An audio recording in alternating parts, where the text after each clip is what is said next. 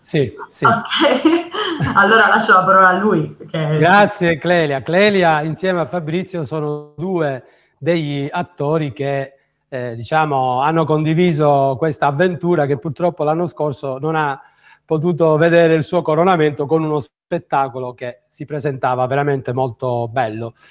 Basti dire che c'era nel complesso una cinquantina di attori, quindi potete immaginare anche da un punto di vista così, delle dimensioni.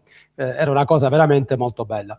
Allora, ehm, lo spettacolo, quello spettacolo nasce eh, di fatto perché eh, c'è l'Umberto I insieme ad altre due scuole, una pugliese e una tedesca, partecipava a questo Erasmus, il cui tema era letteralmente il titolo eh, Federico II, un ponte multiculturale fra XII e XXI secolo. Eh, io già cullavo il sogno di fare qualcosa su, su Federico II perché abitando a Monreale, quindi una, una città importante nella, nel, nel, regno di Sicilia dell'epoca, ovviamente stiamo parlando mh, del 1200, eh, mi piaceva l'idea di mettere in scena appunto qualcosa su quel periodo. Quando è arrivata la proposta dell'Erasmus su Federico II, ovviamente l'ho subito accolta. Ehm, il, tema, il tema, diciamo così, scusate che io faccio una cosa velocissima, perché ho la cuffia ma non sento bene la mia voce. Ecco, adesso probabilmente io sento voi e voi sentite me bene. Ehm, allora, dicevo questo. Eh, cosa, cosa vuole mettere in risalto questo spettacolo? Un po' quello che era Federico II, anche al di là e al di fuori del luogo comune, no? il cliché Federico II, stupor mundi e quindi la tolleranza e tutto quello che diciamo la, la storiografia ci, ci racconta, ma ci sono molti episodi che in parte confermano la sua lungimiranza e la sua tolleranza eh, multiculturale, multireligiosa, ma anche ovviamente, stiamo parlando del Medioevo, eh, anche l'asprezza e la determinazione con cui un imperatore del Sacro Romano Impero, un, la stessa persona è anche re del Regno di Sicilia, chiaramente eh, non si scherza, cioè ci si va giù molto duro con chi si oppone al potere, eh, diciamo, costituito. E in particolare il tema vede questa, diciamo, guerra o guerriglia mh, degli ultimi, eh, diciamo, saraceni di Sicilia che eh, cercavano in qualche modo di vagheggiavano di poter tornare a una Sicilia totalmente musulmana, come era prima della conquista normanna. Eh, ricordo che Federico era figlia, figlio dell'ultima, eh, diciamo, Altavilla eh, eh Costanza, sorella, eh, sorellastra di Guglielmo I. Quindi passa agli svevi prima dei Normanni, appunto, la Sicilia per oltre due secoli è stata musulmana. Monreale, io vivo e sono nato qui, il mio stesso cognome, come quello di moltissimi siciliani e palermitani in genere, eh, viene proprio dal, dalla lingua araba. Eh, Monreale si chiamava Balharà e quindi, diciamo, questo conflitto eh, continua e si riattizza proprio quando Federico II, essendo un bambino, eh, suo padre morì quando lui era piccolissimo, la mamma quando lui aveva quattro anni, si ritrova eh, diciamo, a, eh, sul trono di un regno dilaniato proprio da, da queste mh, guerre e rappresaglie dei musulmani contro i cristiani e viceversa. Ecco, eh, noi narriamo questo. Monreale, nella mia fantasia, eh, è il luogo dove eh, diciamo, avviene qualcosa di importante perché ricordo che il territorio mh, della diocesi di Monreale, grazie alle donazioni di, di Guglielmo II, eh, raggiungeva i 1200 chilometri quadrati. Ancora oggi sono circa 500 e qualcosa. Ecco, quindi eh, Monreale era al centro davvero di questa situazione, diciamo, di conflitto. Ehm, ho cercato di rendere il personaggio quello che è un uomo, che per destino e per volontà eh, si trova a essere l'imperatore del Sacro Romano Impero, nonché erede per parte di madre del Regno di Sicilia. E la cosa che mi, mi piace da un punto di vista storico, diciamo, sottolineare è che eh, questa vicenda che raccontiamo in qualche modo, l'esito di questa lotta, eh, fa sì che da quel momento in poi eh, tutta l'Europa, da, da, Capo Nord fino a, a, a, Malta, è unificata, a prezzo di tante vite ovviamente, eh, ed è totalmente cristiana. I musulmani, quelli che non vogliono cambiare religione, vengono destinati a Lucera in Puglia, dove hanno una città tutta per loro. Federico gli fa questo grande regalo. Lì potranno continuare a pregare, a gestire la loro vita secondo i principi, eh, diciamo, musulmani e anzi lui, la sua guardia sceltissima personale è tutta di saraceni di Lucera. Ok. Questo è un po' il quadro, Rolando, eh, anche agli spettatori che saluto tutti. Eh, eh, e quindi è una storia molto, molto umana. Eh, Federico si svela ne, in quei particolari, eh, diciamo, che eh, ovviamente sui libri non ci sono scritti, ma ho immaginato come poteva sentirsi questa persona, che è un imperatore, un re, eh, in, questo, in questo ambito. Eh, di rilievo, il prossimo anno nel, mil, eh, nel 2022 saranno otto secoli esatti da, da, dai fatti che narriamo nello spettacolo, che appunto eh, risale la storia a luglio, ad agosto, scusate, del 1222, quindi esattamente otto secoli. Questo è il quadro generale. Quindi Poi ovviamente... Di tentativo di smitizzare questo uomo e quindi riportarlo alla sua smiti... profonda umanità, no? Esattamente, lui è un bambino, a quattro anni, io sono un insegnante, sono un educatore, quindi eh, per me è molto importante andare a, anche a immaginare ovviamente. E, una cosa, questo racconto al 95% è pura storia. Eh, due anni di ricerche, internet è una cosa meravigliosa ragazzi, perché scopri delle cose che nei libri di scuola, ma spesso neanche in quelli universitari, trovi, cioè dei particolari, delle cronache anche del tempo. Mm, vi dico so, no, non ve lo dico, no, non voglio spoilerare nulla perché... Vabbè, un piccolo spoiler ci sta, un'anticipazione solamente per noi dell'eco.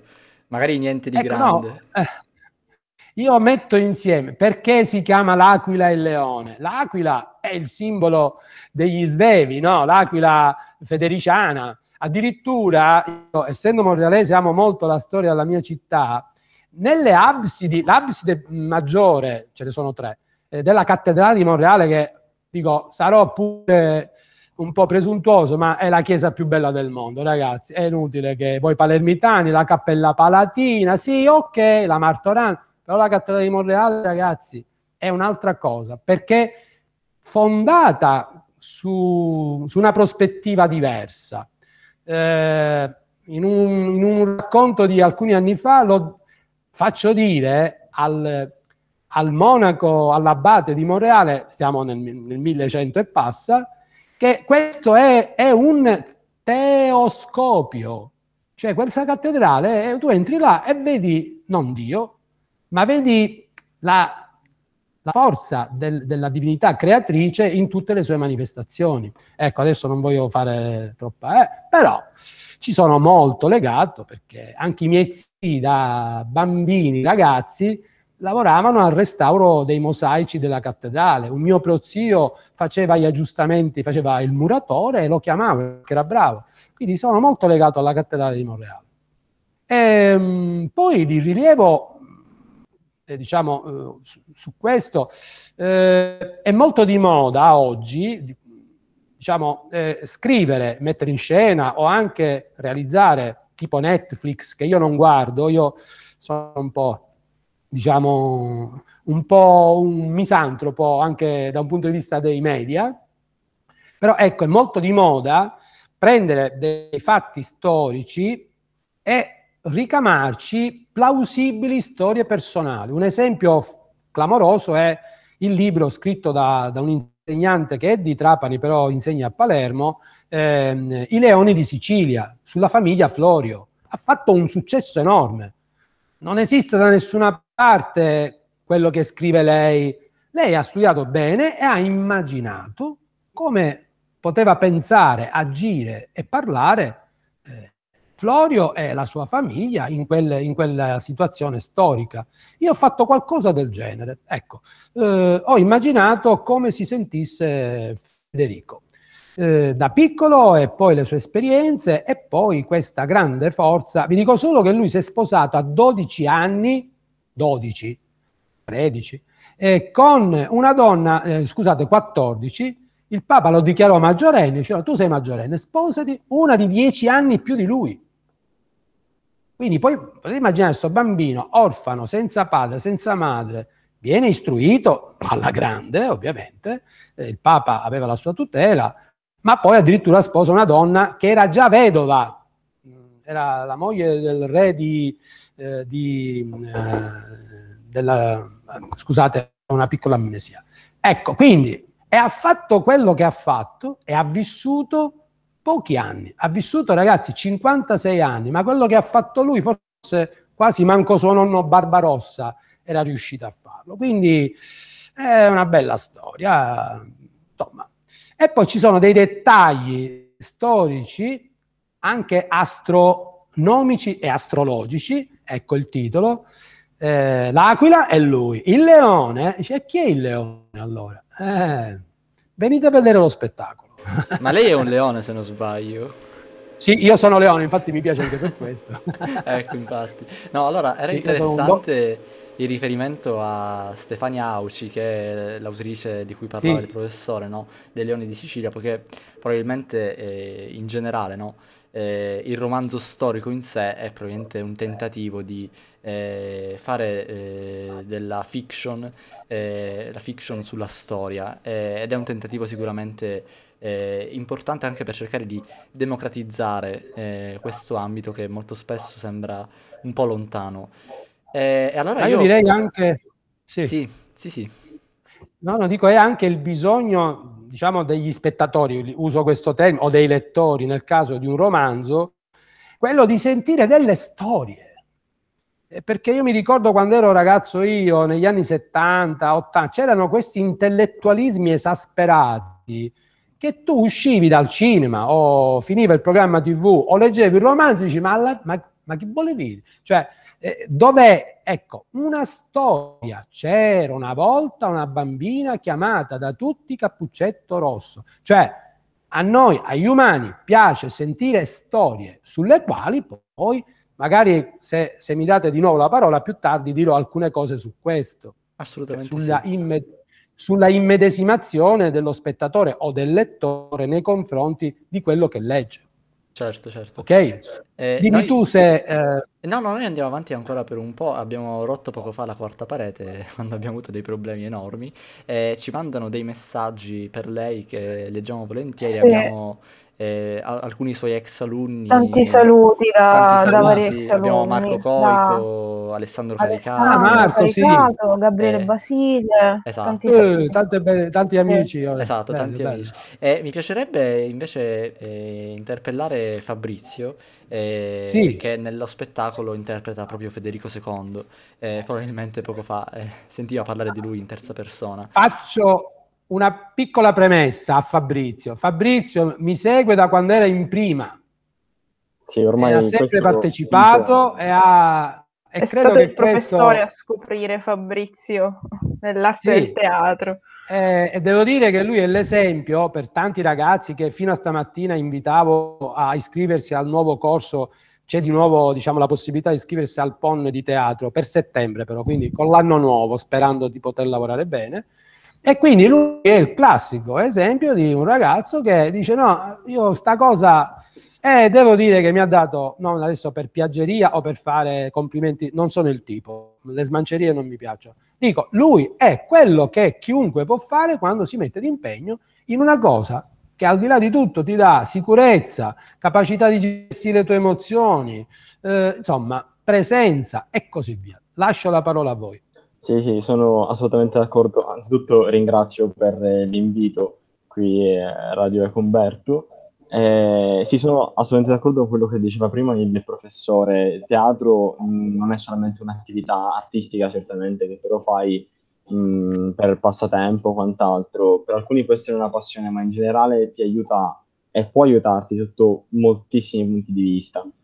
Eh, faccio una piccola digressione, io mh, diciamo, sono vicino al teatro già da quando ero un po' più piccolo, ero il classico ragazzo timido che non riusciva a parlare con la cassiera, per esempio, del supermercato senza imbarazzarsi. e, ehm, e mi sono diciamo, avvicinato al teatro, se non sbaglio, in prima media, con la, una, un corso diciamo, gestito alla bene e meglio, ma già da lì avevo capito che era esattamente la strada che volevo fare, perché qua parlo magari a, a ragazzi che l'anno prossimo saranno ancora all'Umberto, se volete magari superare la vostra mh, timidezza o un, una qualsiasi, eh, ecco, un, un, qualsiasi freno che vi blocca magari con altre persone, ma anche è utilissimo anche a livello di studio, anche per le interrogazioni come edizione, eh, perché giustamente a teatro noi non studiamo solamente come comportarci in scena, ma anche come parlare, come gestire il, il tempo della battuta, eh, come interloquire con gli altri personaggi, con le altre persone in generale. Poi per quanto riguarda appunto l'Aquila e il Leone, ne abbiamo già parlato apertamente, eh, ne ha parlato prima il professore. Eh, per quanto riguarda storico, possiamo dire, mh, mm, sono da un lato molto dispiaciuto perché non si è potuto fare eh, sia perché ero effettivamente il protagonista, quindi sarebbe stato... Hai una... anche un interesse, vabbè. Eh, esattamente, sarebbe stata un, una sfida in primis, ma una soddisfazione grandissima sicuramente. Già mi immaginavo ai saluti finali eh, l'applauso del pubblico, quindi purtroppo è stato un, un enorme dispiacere. Eh, ma poi sin da subito, diciamo, con il personaggio di, di Federico II avevo trovato ecco, un, un, collegamento poi con il professore studiandolo ehm, perché all'inizio quando mi aveva presentato ecco, mi aveva detto che dovevo fare questo ruolo anzi mi aveva invitato a fare questo ruolo mi ha giustamente descritto mh, come ehm, era Federico II, il suo passato, la sua storia, perché è fondamentale per l'attore conoscere il personaggio in modo tale da potersi immedesimare meglio. Questo è, diciamo, mh, secondo me, ma anche, se non sbaglio, secondo il professore, il primo step eh, per eh, una, una, buona recitazione, appunto, quello di conoscere effettivamente chi stai andando a rappresentare. E Federico II è un, eh, un imperatore che però è, è, praticamente nato imperatore, è cresciuto imperatore, e per questo motivo non è il, il classico guerrafondaio e quindi si interessa solo del, del vincere della guerra, ma ha tantissime sfaccettature che nel, diciamo, nella nostra opera teatrale sarebbero state messe a nudo in parte. E c'è qualcosa di te eh, che hai messo nel personaggio o qualcosa al contrario proprio di Federico II che ti è rimasto e anche se non siete riusciti a metterlo in scena eh, magari ti porterai anche nel tuo percorso, eh, anche magari questo fatto stesso di cui tu parlavi, eh, del fatto comunque di essere un imperatore eh, abbastanza insolito, no? inusuale, eh, proprio per la sua storia personale. Eh, c'è magari qualcosa, perché si parla sempre, quando si discute di recitazione, c'è sempre un fattore personale che non può venire a mancare. sicuramente, anzi, il Federico II che interpreti tu eh, sarebbe stato diverso da eh, quello interpretato da un altro ragazzo. Eh, e allora cosa c'è di te eh, che magari eh, possiamo, eh, su cui possiamo riflettere, no? eh, anche a livello di emozioni eh, e di immersività eh, in questo personaggio, anche perché voglio sapere soprattutto se riusciremo mai a vederti eh, conciato da Federico II, perché io so che comunque anche se uscirai dall'Umberto quest'anno tu sì, sì, eh, sì, può essere magari che tornerai a lavorare insieme al professore. Sì, sì, sì, questo assolutamente speriamo anzi di rappresentarla più presto. Allora, per quanto riguarda la domanda, domanda molto particolare, devo dire, eh, sono d'accordissimo, alla fine ogni attore è, prima di essere un attore è una persona singola, quindi se io vado a, vado a, mm, diciamo, a recitare come Federico II e poi per esempio lo fa un altro attore, verrà completamente diverso. Ehm, la base magari sarà la stessa perché il personaggio appunto è quello, ma la rappresentazione verrà sicuramente differente. Allora, devo dire che mh, leggendo il copione, studiandolo più volte, perché ovviamente mh, fino a, se non sbaglio, due anni fa che si doveva fare questa cosa, uh, ancora non si parlava di pandemia, eh, di questa situazione in generale, quindi avevo già preso mano, avevo messo mano al copione, avevo iniziato a leggerlo, a studiarlo, e una cosa che probabilmente mi resterà è l'autorevolezza di alcune scene, è l'importanza che aveva il, che ha quel personaggio in, sul palco, che sicuramente uh, diciamo, mi, mi, porterò dietro, sia se non lo rappresentiamo, ma a maggior ragione se effettivamente andiamo a rappresentarlo. Poi del mio che ho messo nel personaggio, mh, mm, beh, devo dire um, un, un, po' di tutto, ecco, perché l'attore alla fine non può separare se stesso da quello che deve andare a rappresentare, alla fine è sempre, è sempre lui, sotto altre spoglie però è sempre lui. Certo, probabilmente la capacità dell'attore è anche quella di essere poliedrico e diventare qualcosa che magari non è. Eh, infatti, eh, a tal proposito, c'è un esercizio molto interessante che fanno fare appunto agli attori, ma anche a chi scrive teatro e cinema, eh, cioè quello di eh, guardare un film, un'opera eh, leggendo proprio la sceneggiatura e quindi riuscendo a capire eh, che dietro poi la rappresentazione effettivamente c'è una grande capacità eh, da parte di chi interpreta. Eh, e allora io invece eh, faccio un salto e vado dall'altra nostra ospite, eh, con cui poco fa abbiamo scambiato giusto quattro chiacchiere, cioè Clelia. anche lei ehm, collabora ancora col professore nonostante sia un'ex Umbertina. E, e allora eh, dimmi Clelia, eh, di, di, che ci parli tu?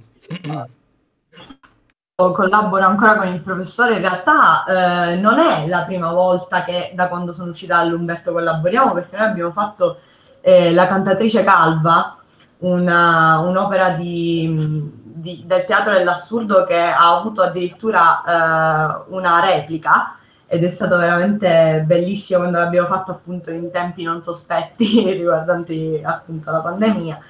E, ehm, sì, devo dire, io ehm, trovo che il teatro in questo senso, oltre a eh, restituire all'attore quello di cui già Fabrizio ha parlato, ovvero eh, una più forte capacità di eh, relazionarsi con l'altro, penso che si riesca ehm, davvero tantissimo facendo teatro ad assumere piena consapevolezza del corpo, prima di tutto.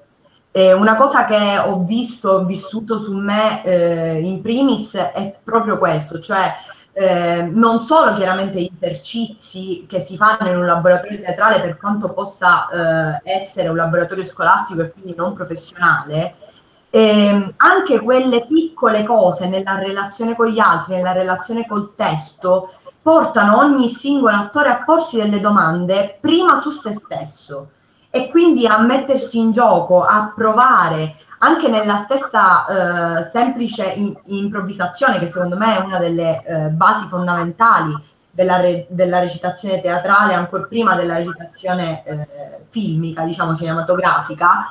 E, ehm, l'improvvisazione è quel qualcosa che davvero permette di mettersi in gioco, è davvero eh, nel momento in cui ogni attore sta là, non, non, regge nessuna regola, non c'è più il ah ma io sono timido, non ce la faccio, ah ma eh, se qualcuno mi guarda mi vergogno, eccetera, eccetera. In quel preciso istante cade qualsiasi eh, emozione negativa di questo tipo perché si entra in un'altra realtà, in un'altra dimensione che è veramente eh, intanto non estranea di base alla realtà, perché comunque la relazione effettiva fra gli attori c'è.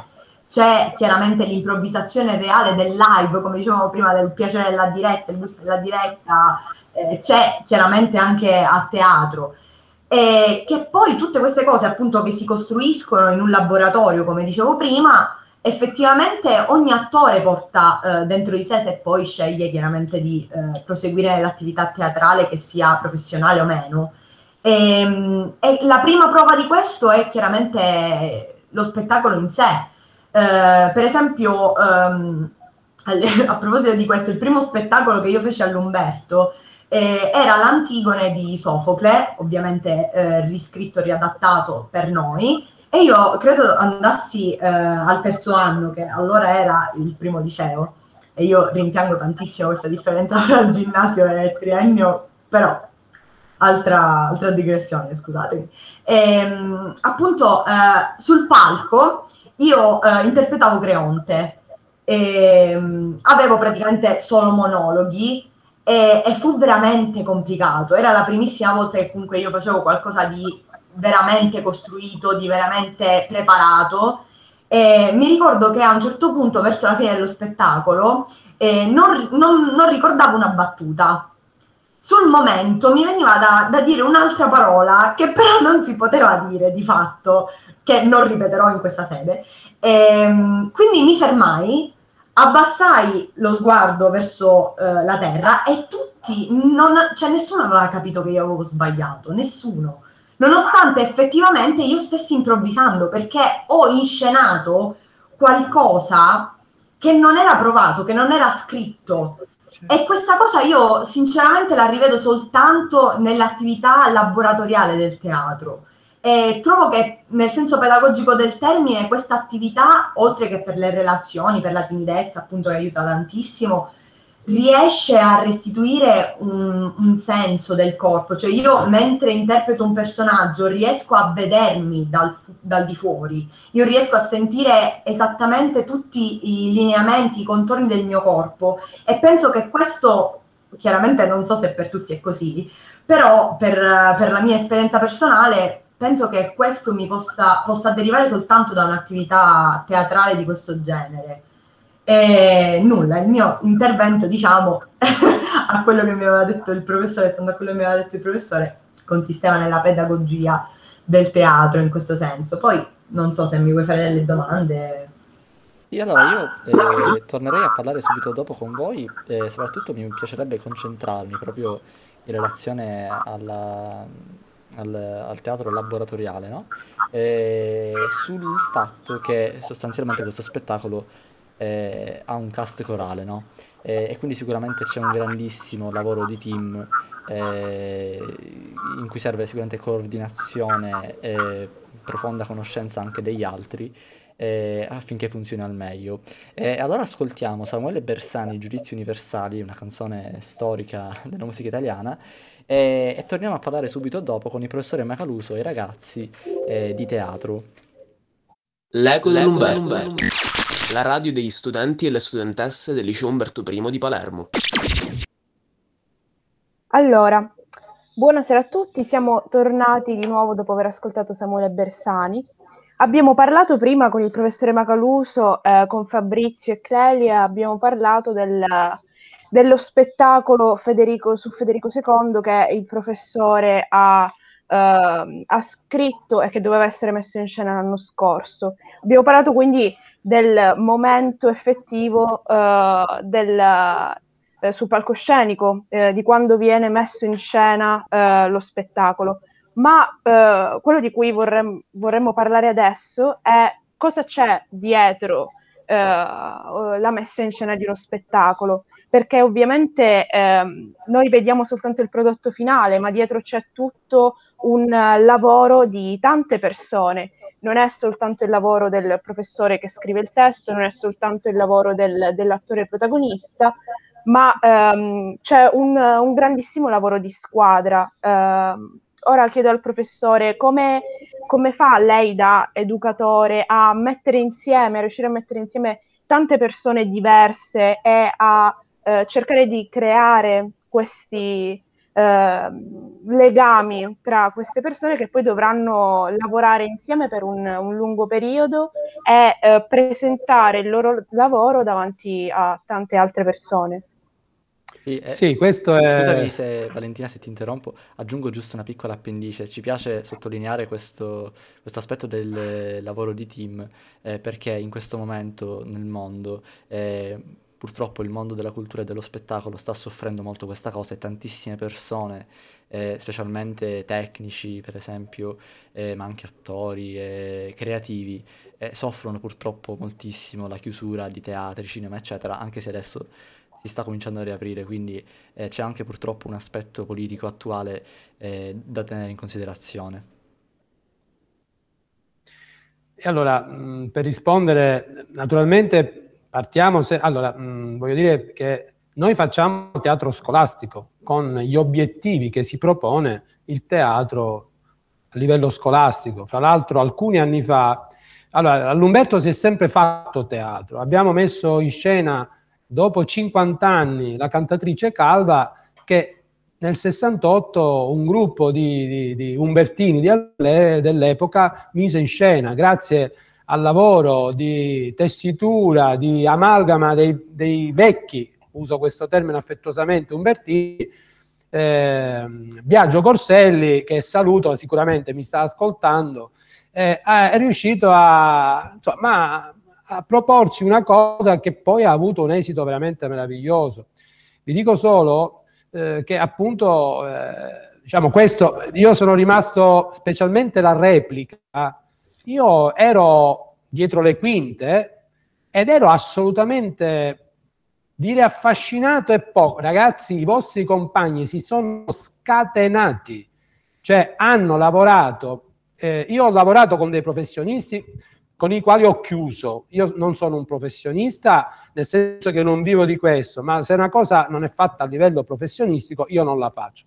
Loro sono stati, non, non lo dico per, eh, non mi piace, sono stati grandiosi, perché altro che entrare nel personaggio, è il personaggio che è entrato in loro in quell'occasione. Cioè, erano veramente eh, una cosa, chi l'ha visto sa cosa, sto, cosa voglio dire.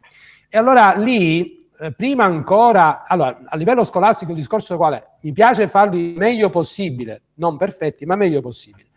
E, e lì conta il lavoro di gruppo, per cui eh, sembra una frase fatta, luogo comune per consolare chi non ha un ruolo importante. No, è così.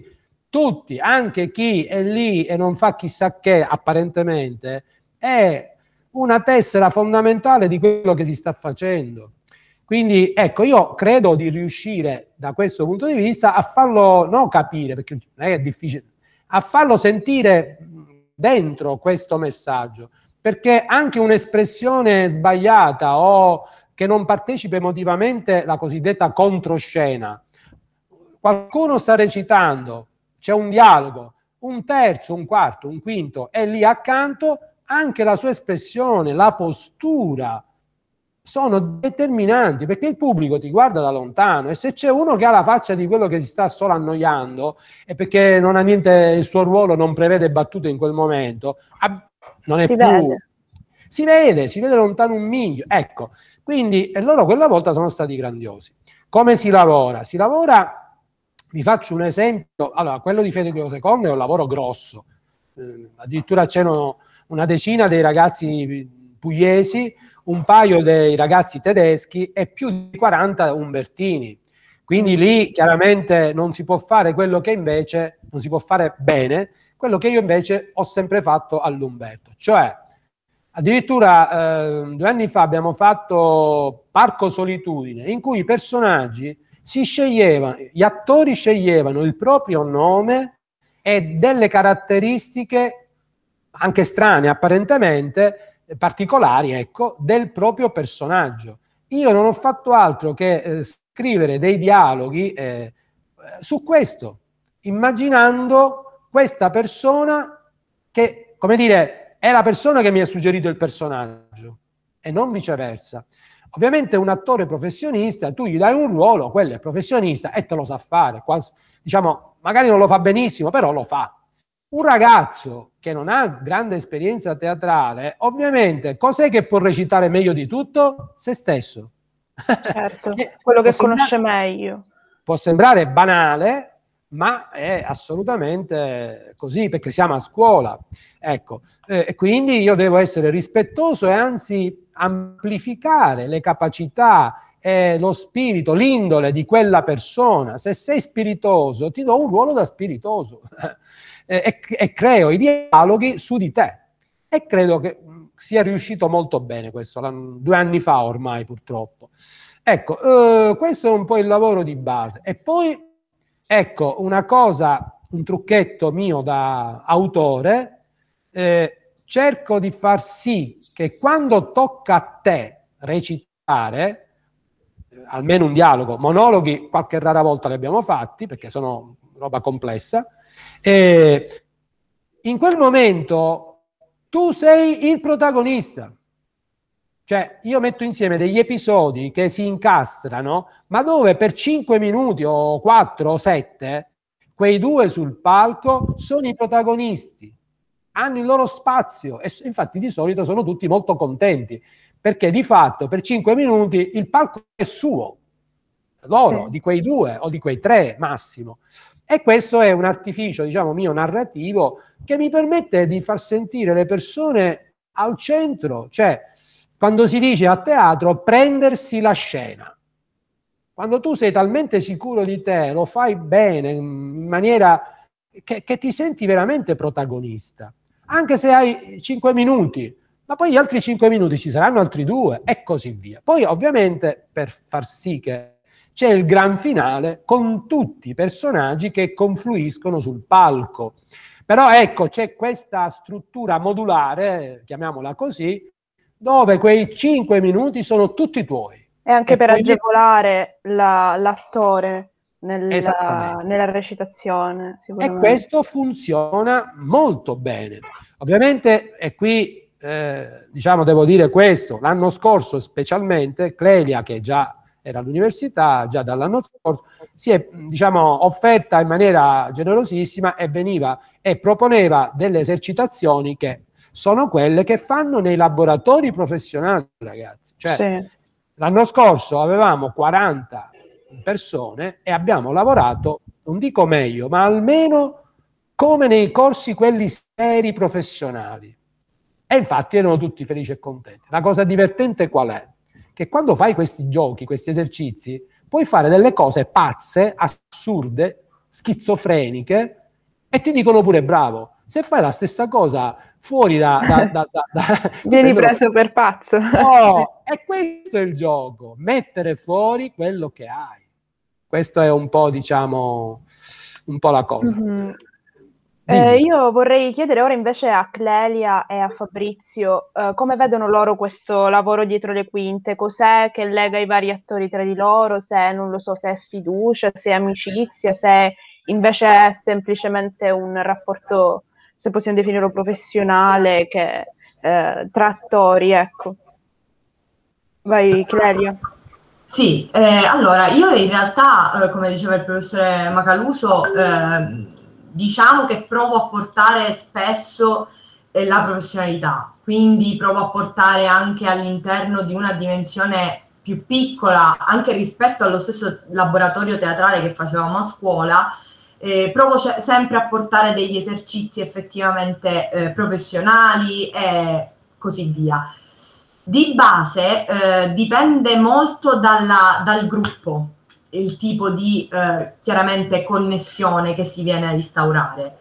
Eh, posso dire che sicuramente ehm, fa tantissimo il lavoro del professore Macaruso quando spiega che eh, ovviamente ognuno deve sentirsi incluso nella realizzazione eh, finale, mm-hmm. perché io purtroppo mi sono trovata eh, in gruppi non perfettamente amalgamati dove c'era chi si sentiva davvero inutile e quindi non era motivato ad arrivare alle prove, non era eh, motivato veramente a calarsi in questo, in questo mondo al, al, momento proprio della realizzazione effettiva delle prove.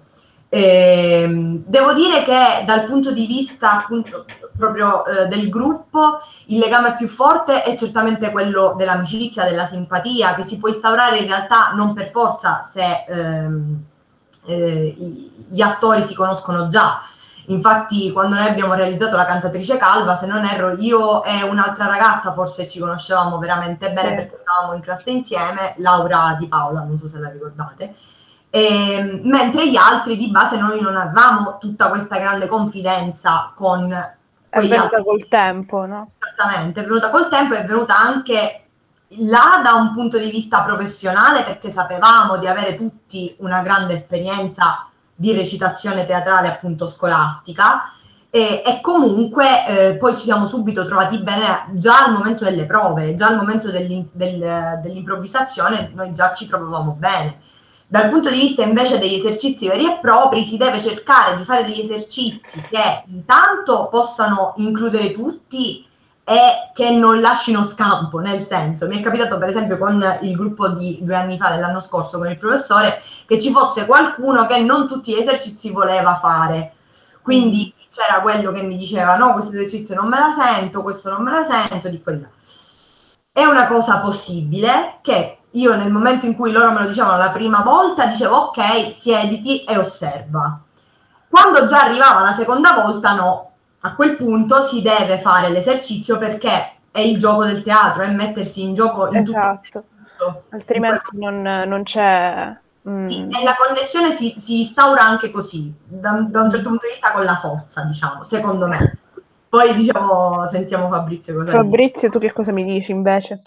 Sì, allora, secondo me sono tre essenzialmente le, le, le cose principali che instaurano un gruppo. Sicuramente la professionalità, perché e questo si lega anche alla seconda uh, diciamo, qualità di un gruppo, che è la, la, volontà di voler fare bene.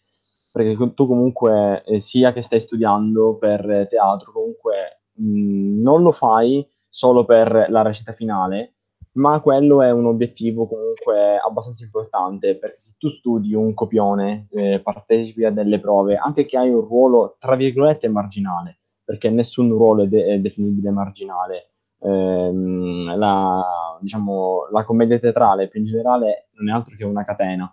Quindi se un anello viene meno, viene meno tutta la catena di base, quindi non possiamo certo. parlare di ehm, ruoli marginali. E sicuramente come terza componente, come ha detto anche Clelia, c'è il mio divertimento. Io uso un gergo tecnico e dico babbio, Ci capiamo. Ehm, sì, poi vabbè, io ho assolutamente ho legato con moltissimi ragazzi, prima di tutto, eh, prima di tutti Emanuele Centrella, magari qualche ascoltatore lo, lo conosce, eh, perché più c'è affinità ecco, fra le componenti del, del, gruppo, più effettivamente il lavoro viene non tanto bene quanto naturale, perché tu non solo vuoi partecipare alle prove dello spettacolo, vuoi vedere come riesce, ma lo fai anche perché effettivamente tu vai per quello, un'ora, un'ora e mezza per divertirti per staccare dal, diciamo, dall'ordinale. Ecco.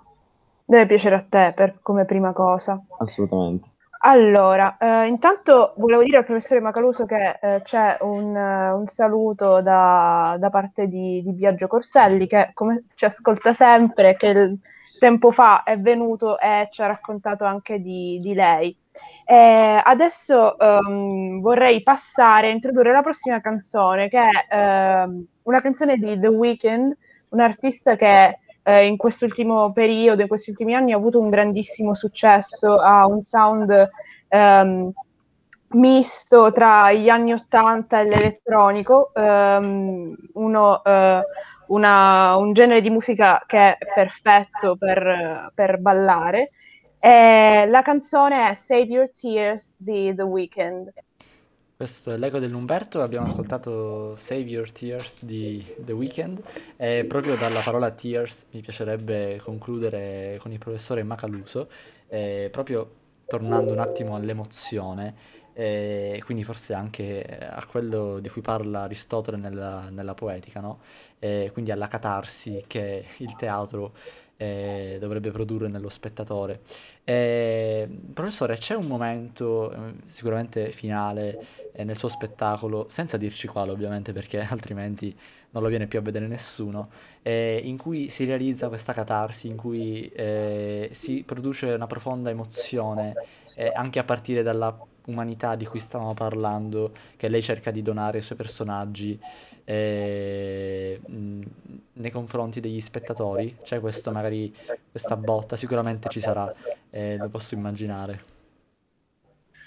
Sì, eh, allora ovviamente parliamo di fatti storici eh, su cui io poi ovviamente per evitare di fare una specie di Ulisse, no? un programma dove racconti la storia, eccetera, ho messo alcuni elementi di invenzione teatrale. Eh, però, ecco, ehm, questa più che, più che catarsi è una epifania, semmai, cioè una, un, un disvelarsi, un manifestarsi, in questo caso parliamo del protagonista, che rivela una umanità nel senso proprio comune, letterale del termine, che eh, ovviamente non può certamente eh, presentare al suo, a, a chi, eh, diciamo, al suo, ai suoi sudditi, o lo fa soltanto, guarda caso con me, perché nella, in questo dramma è un dramma, attenzione, è un dramma storico, non è un raccontino, è una cosa pesante, nel senso cioè affronta temi e momenti storici cru, di una crudezza estrema eh, parliamo di centinaia, di, di, migliaia di morti in tanti anni di ribellioni, eccetera, e, e, finisce così, ma finisce come? Nel sangue di fatto. E lui, diciamo, afferma poi in una scena eh, il fatto che eh, lui è per la tolleranza, chi rispetta, eccetera, eccetera, ma chi immagina di poter sovvertire l'ordine costituito, che è il suo regno, eh, eh, come si dice in Germania, gli scippo la testa, cioè non esiste. Eh, cioè, ecco, ovviamente, eh, quindi diciamo la, la, l'emozione o comunque è in certi momenti in cui viene fuori la sua umanità, la sua semplicità umana, ma lui più volte afferma e riafferma che è lui il re di Sicilia ed è lui l'imperatore del Sacro Romano Impero. Si svela con me, io in questo spettacolo sono in, sul palco, eh, ho il ruolo di un grande amico, eh, filosofo, scienziato, astronomo, eccetera, con cui eh, dialoga e racconta le sue, insomma, le sue cose anche molto intime, eh, anche per, diciamo, insieme ai fatti storici. Quindi chi non ha molta conoscenza, diciamo, di Federico II, anche nelle cose più conosciute, e lì le apprende, ma in forma di racconto, in forma teatrale. Ecco, questo è un po'. Quindi c'è anche l'amicizia fortissima con il personaggio che io interpreto, eh, non svelo ni- nulla ovviamente, eh, eh, ma si ricorda anche che lui ha scritto poesie d'amore, ha scritto il famoso eh, De Avibus, eccetera, eccetera, cioè la caccia con, con il falcone. È uno scienziato antelitteram lui, di fatto. E questo viene rimarcato. E la sua insofferenza nei confronti del Papa, quindi l'aspetto politico, ma anche il suo realismo politico perché lui è, è, un imperatore, quindi deve anche saper giostrare fra tutte queste problematiche. Eh, e poi i tanti matrimoni da lui contratti, eh, quindi anche l'amore in un certo senso, o il non amore, perché ovviamente c'è anche questo. E, e quindi ecco, eh, è un insieme, un quadro molto vasto, ampio di emozioni, di situazioni, dove lui diciamo, eh, c'è una, ecco, vi svelo una battuta, dice, eh, oltre a pregare, dovrò anche combattere. E poi fra sé e sé dice, gli faccio dire, ed è quello che so fare meglio. Cioè gli dispiace essere così bravo a, eh, diciamo, alla, nell'arte della guerra, cioè di uccidere, di fare delle vittime, ma lo deve fare.